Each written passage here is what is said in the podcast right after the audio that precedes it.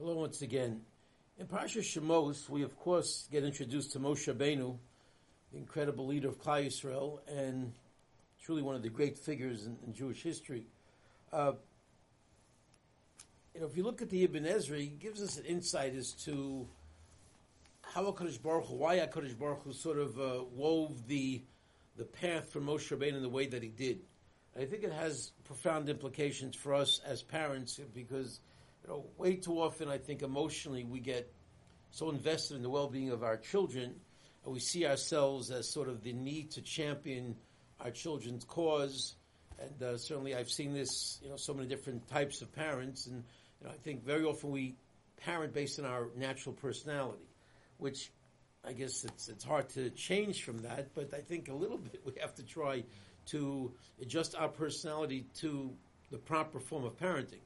And while we can't turn ourselves completely around, at least we have to uh, resist the temptation to be that helicopter parent, to be that stifling parent, to be that parent that fights every battle all the way through high school, to control every move that our children uh, our children make uh, in ways that are truly not healthy.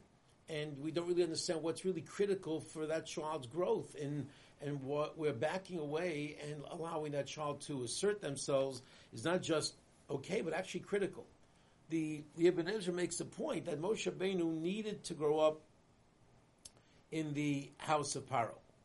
He says maybe. In other words, there are many factors that Hakadosh Baruch Hu, of course, runs the world.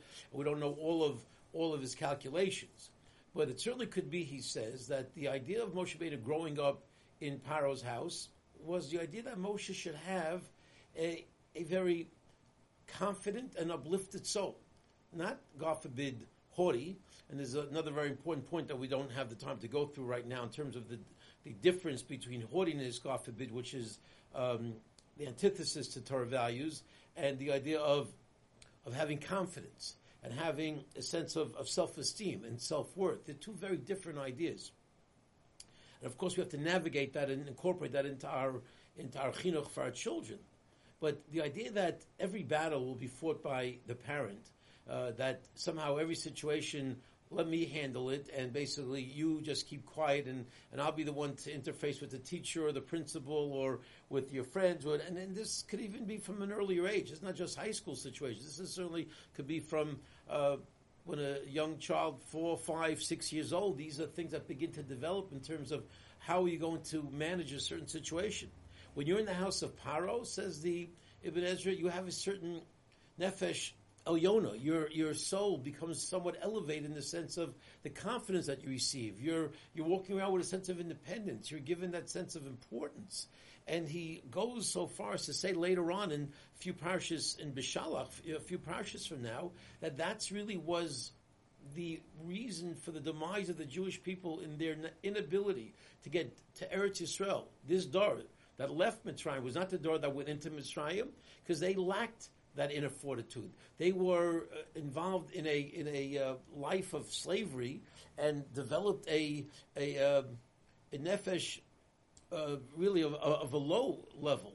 Their souls were, were not ready to fight the Egyptians. Their souls were not ready to even defend themselves properly, defend their families properly. And as a result, Hakadosh Baruch Hu decided this was this needed to happen in the next generation. It's not a small thing. The idea that our children, when we uh, in a sense, stifle them. When we fight every battle for them, when we sort of defend them at all costs, we, when we um, do the talking for them, we are not instilling in them that sense of confidence. And what they need maybe more than anything else in this world to, to succeed. Obviously, we have to, to incorporate the proper midos and set the example. Can't really incorporate them. We can just set the example. Hopefully, they will follow. But but to give them that sense of, of confidence that you can fight your own battle, you can say what you need to say. You can uh, promote and, and uh, uh, sort of defend yourself and assert for yourself uh, your situation, your position to other people as you do, as you go through life is a critical component of their ultimate ultimate success. Let's give them that nefesh gevohah. Let's give them that uplifted soul for for them to be Bez Hashem, the future leaders of Klal Yisrael, and that will certainly guarantee that we'll see great nachas from them. Have a good Shabbos.